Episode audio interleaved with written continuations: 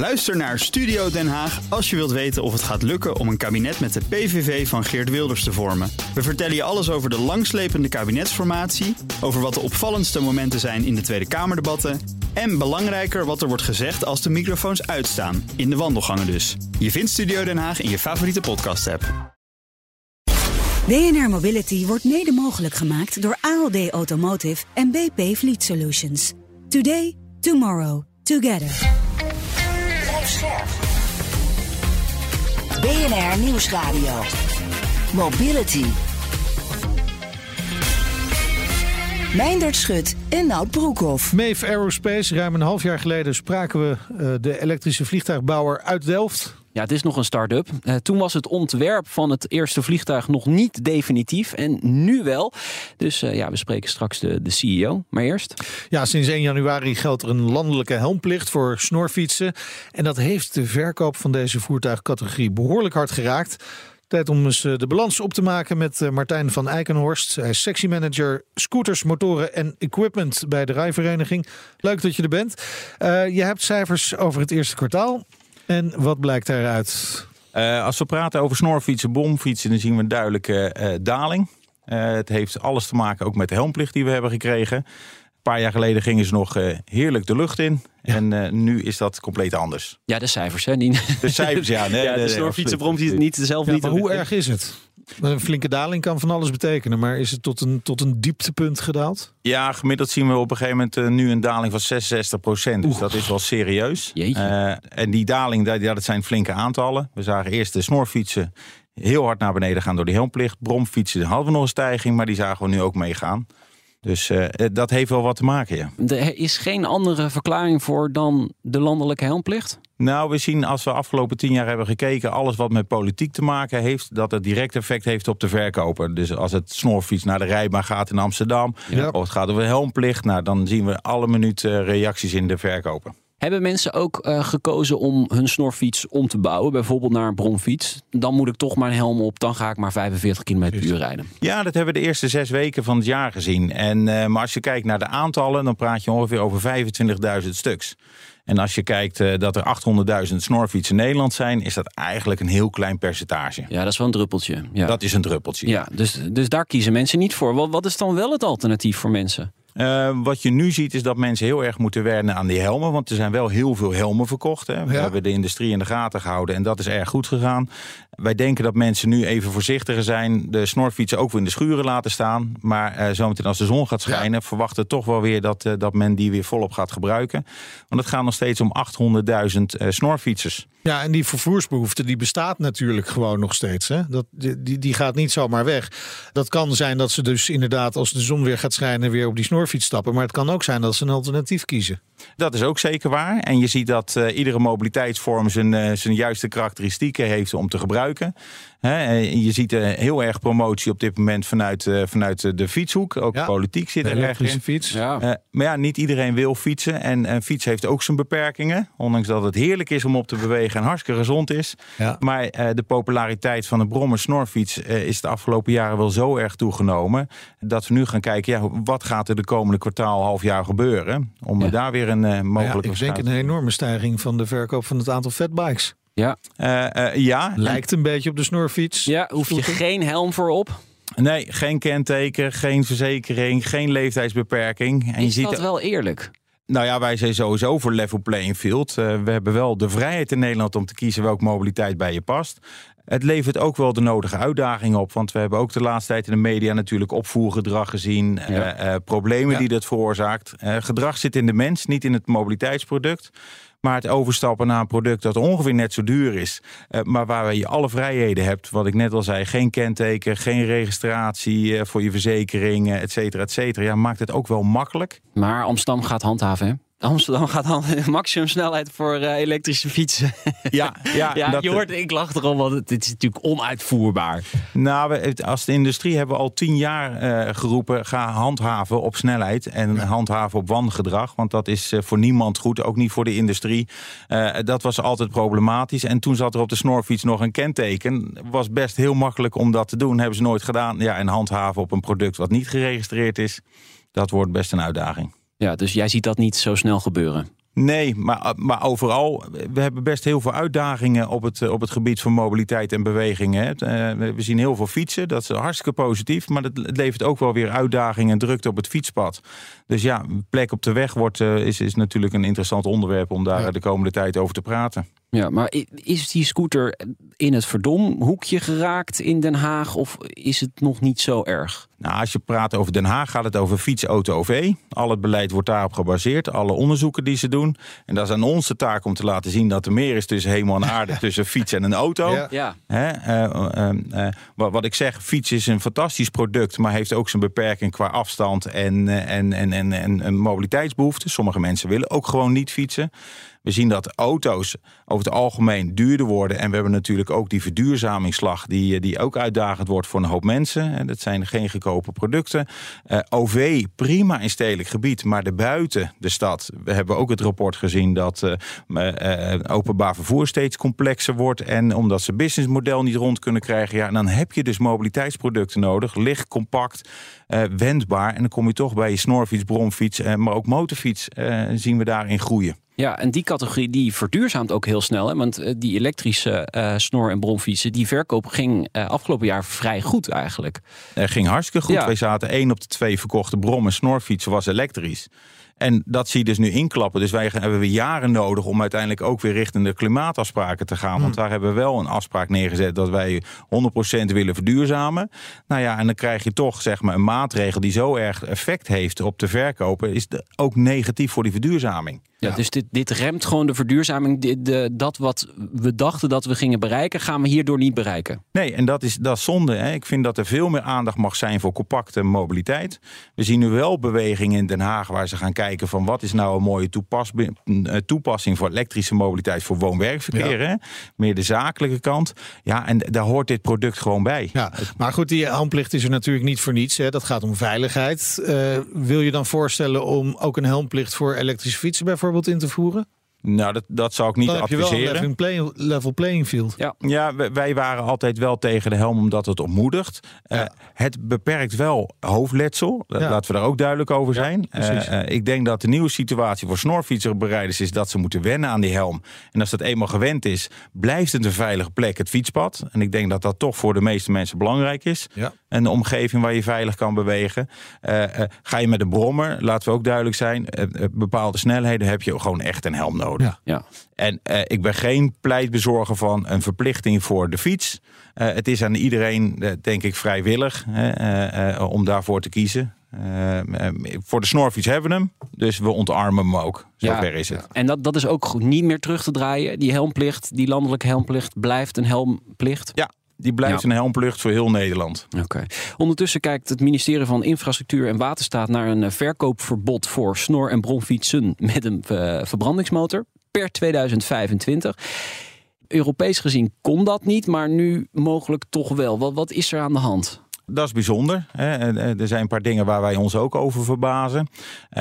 Ze lijken een plekje te, een manier te hebben gevonden om dat te gaan doen.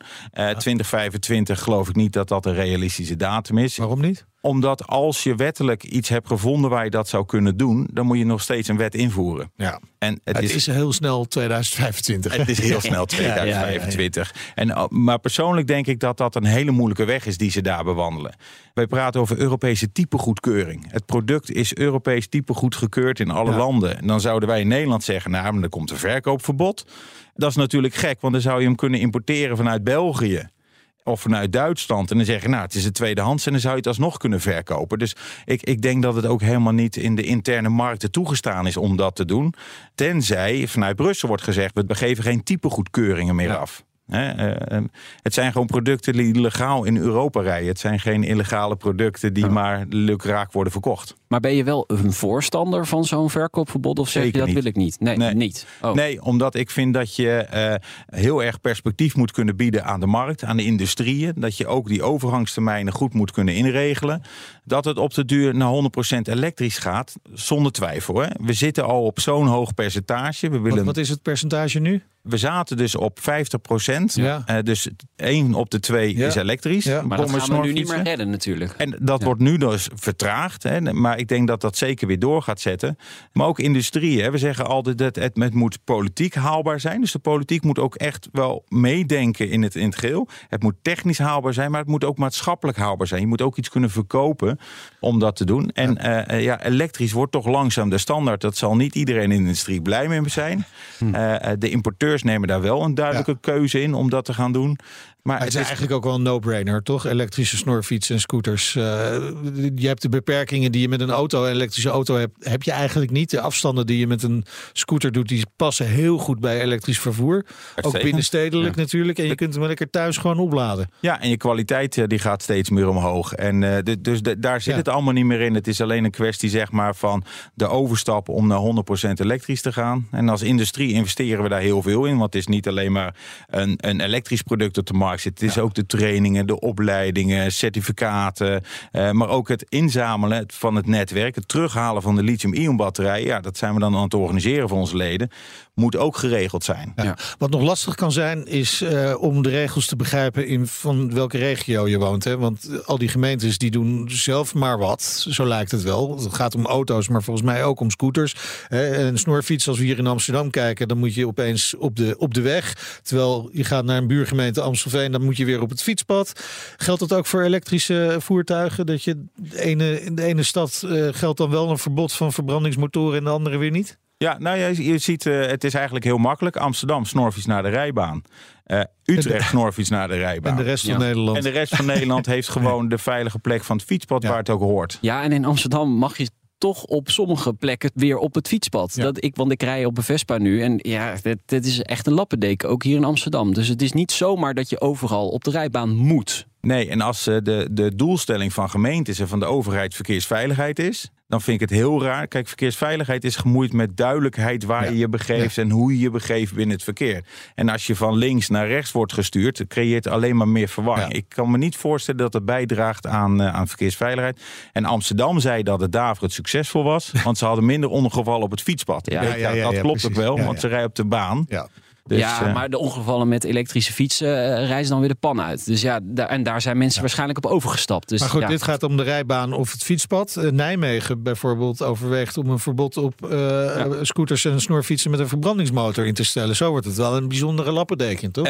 ja, en ik vond het ook heel bijzonder dat ze dat riepen. En als je daar vraagt hoe dat dan mogelijk is, en dan zeggen ze ja, maar dat is wat wij willen. En denk ja, ambitiesplannen zijn uitstekend. Ik heb als ambitie ook gezegd, over een jaar wil ik 2 miljoen op mijn rekening hebben staan. Uh, dat kan je opschrijven. Maar ja, ik kan één ding vertellen. Dat, dat nee. is ah, niet gegarandeerd. Nou, misschien, misschien als je in de verkoop van motoren gaat, dan zou dat misschien nou. nog kunnen gaan lukken. Want daar gaat het hartstikke goed mee. Ja, dat is een hele mooie brug. En ja. het gaat inderdaad goed uh, met motorfietsen. En uh, wij zien dus een, een sterke stijging. Als we nu het eerste kwartaal zien. En we weten dat 28% van de totale registraties op jaarbasis zeg maar het eerste kwartaal gebeurt. En we trekken dat door. Dan zouden we nog eens uit kunnen komen op 16.500 motorfietsen dit jaar. Wederom weer een groei. En dat zien we de afgelopen tien jaar eigenlijk weer. Hoe komt dat? Waarom willen we graag op een motor zitten? Nou, wat je heel sterk ziet, wij maken twee groepen. Uh, we hebben de groep die echt voor freedom gaat. Uh, wat eigenwijs, het plezier van motorrijden meemaken. Uh, dat is een hartstikke mooie groep. Hè? En wij focussen ons wat meer op de, de mensen die zakelijke toepassingen zoeken. Dus de woon-werkverkeer van A naar B. Ja. En we zien toch door alle prikkelen die we in de mobiliteit voorbij zien. Hè? We zien dat de snelheden naar beneden zijn gegaan. We zien dat steden steeds meer opmoedigingsbeleid sturen op, op auto's. Uh, de file druk neemt toe. Dan wordt het in één keer toch een mobiliteitsoplossing ja. die, die gaat passen. En die verschuiving zien we ook. Ja, je rijdt makkelijker langs de file en je kunt hem overal neerzetten. Als je niemand in de weg staat hè, met, met die motor. Nee, als je daar netjes mee omgaat en hij staat netjes aan de kant, dan uh, het ja, ja. Maar ja, zo zijn motorrijders over het algemeen. Totdat er heel veel zijn en dan gaan gemeenten zoals Amsterdam daar weer, weer maatregelen op nemen natuurlijk. En ook wel terecht. Ja. Hè? Ja, het moet ook geen bij de Biro worden. we, hebben het, we hebben het ook over verduurzaming. Uh, als we nou kijken naar motorfietsen, elektrische motorfietsen, dat neemt nog niet zo'n enorme vlucht. Nee, nee, en dat heeft ook te maken met wat ik net zei in die driehoek. Het moet technisch ook mogelijk zijn. En daar zitten echt wel, echt wel uitdagingen. Een motorfiets is heel erg gebaseerd op het zwaartepunt waar het zit, het, het bedienen daarvan. Het is een compact voertuig. Elektrisch is er al wel, dus het Ja. gaat er ook wel komen en het zal ook wel toenemen. Maar dan moet je het voornamelijk zoeken in het stedelijk gebied.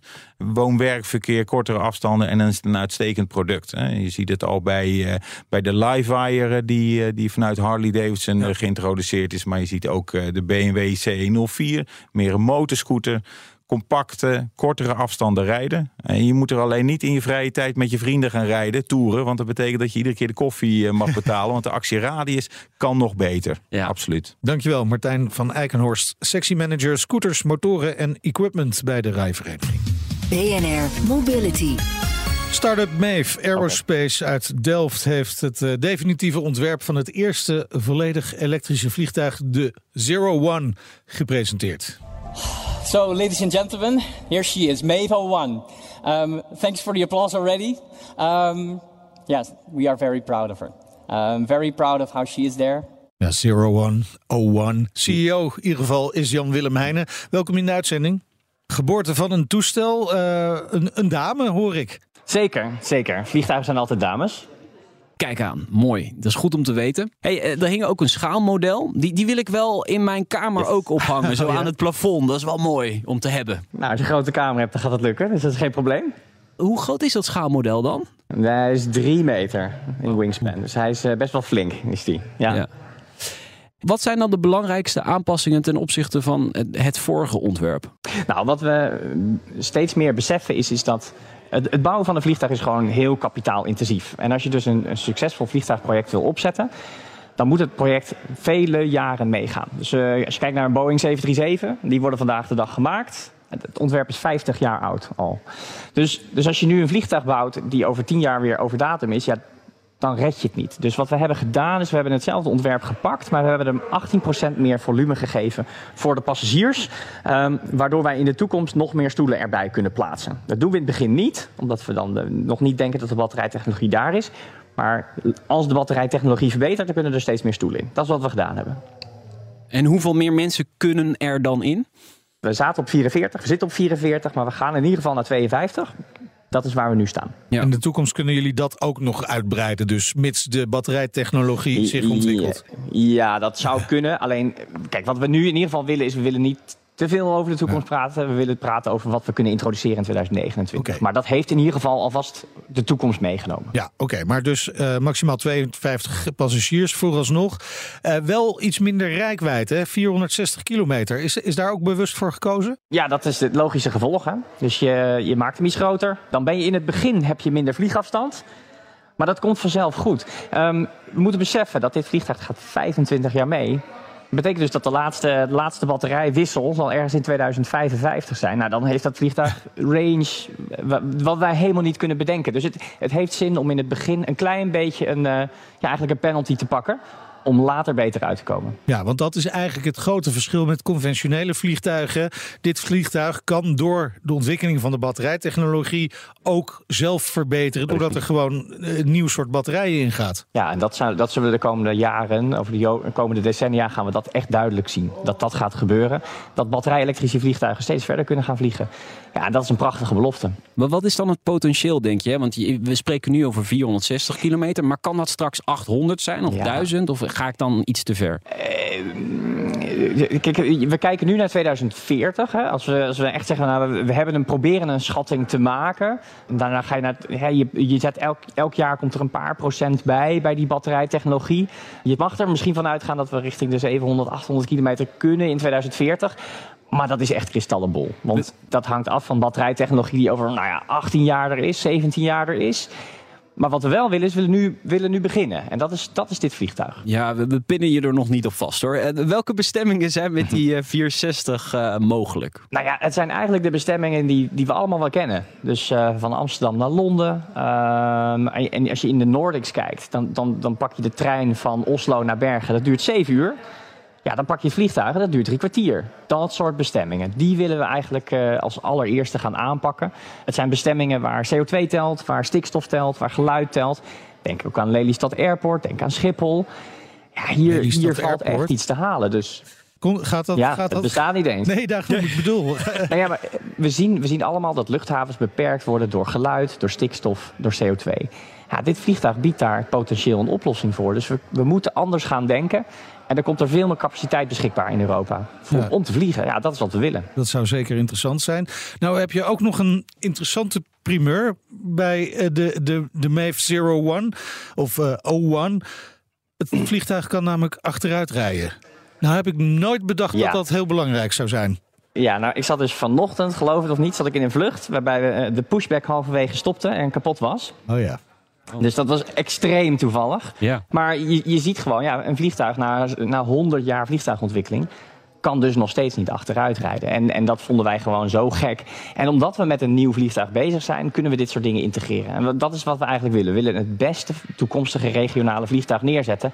Ja, en daar hoort natuurlijk eh, zelf achteruit rijden bij. We kijken nog naar de parkeersensoren. En ehm, zelf taxiën kan natuurlijk ook. Ja. Ja. maar is dat dan ook echt een probleem dat je aan het oplossen bent? Hè? Want we weten het allemaal, je staat bij een gate en dan moet je even achteruit geduwd worden en naar, naar de taxi-rit eh, geduwd worden. Maar welk probleem los je dan eigenlijk op? Nou ja, het is, het is wachttijd. Dus je wil eigenlijk dat een airliner minder op de grond staat en meer in de lucht zit. Maar bedenk ook zo dat je zometeen zonder draaiende propellers van de gate naar de runway rijdt. Dat scheelt al geluid. Ja. Het is fantastisch. Dat, Ja. dat zijn de dingen die we willen introduceren. Ja, mooi. Eh, Hoe definitief is dit ontwerp nou? Nou, hij gaat, op de nuances gaat hij natuurlijk nog veranderen. We zijn ongeveer driekwart in ons conceptueel ontwerp.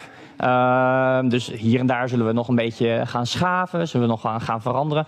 Dat is logisch, dat hoort erbij. Het definitieve ontwerp, ja, dat, dat, dat zullen jullie de komende jaren zullen jullie dat zien. Het, eh, het ontwikkelt zich netjes nu. Maar de, de grote lijnen, dat, dat is nu echt wel duidelijk. En hoeveel orders heb je voor dit type vliegtuig? Eh, we hebben bekendgemaakt dat wij eh, een heel aantal reserveringen binnen hebben. De teller staat nu op 20. We hebben een airliner uit Nederland. Dat is Lucy, dat is nog een start-up. Maar heel belangrijk, we hebben een airliner, grote airliner uit, uit Nieuw-Zeeland, Air Napier.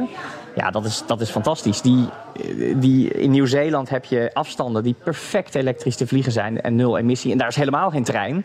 Dus daar zijn we eigenlijk de perfecte oplossing. Er is geld nodig om dat eerste vliegtuig ook echt mogelijk te maken, om dat te gaan bouwen. Hoe, hoe staat het daarmee? Zeker. Nou, wat, wij, wat we nu zitten, we zitten nu in onze volgende investeringsronde. Eh, die is ongeveer 40, eh, 40 miljoen. Ehm, we hebben diverse geïnteresseerden en grosso modo 40% daarvan van die investeringsbedrag is al gecoverd door de European Investment Council. Dus dat is hartstikke mooi. Wij kijken nog naar, naar eh, private partijen en eh, venture capital. Ehm, en wij, wij, wij, wij benadrukken ook, dit is de laatste ronde dat, dat je nog aan het kleine, in, de, in het kleine eh, segment zit.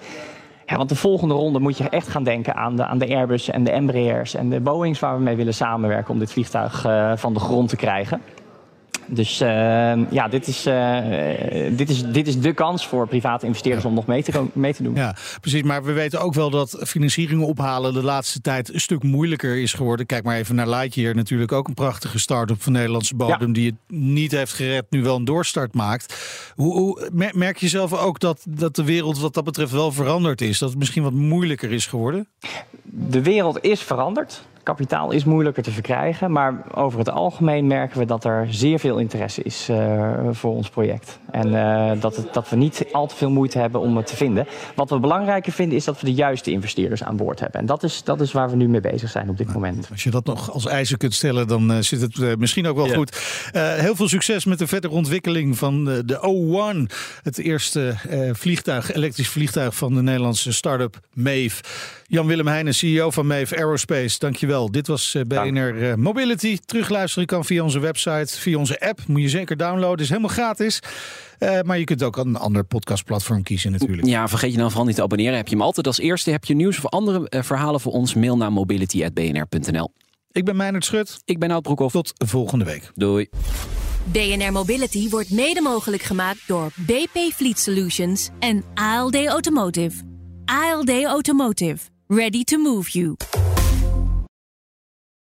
Ook Bas van Werven vind je in de BNR-app. Ja, je kunt live naar mij en Iwan luisteren tijdens de ochtendspits. Je krijgt een melding van Breaking News. En niet alleen onze podcast Ochtendnieuws, maar alle BNR-podcasts vind je in de app. Download nu de gratis BNR-app en blijf scherp.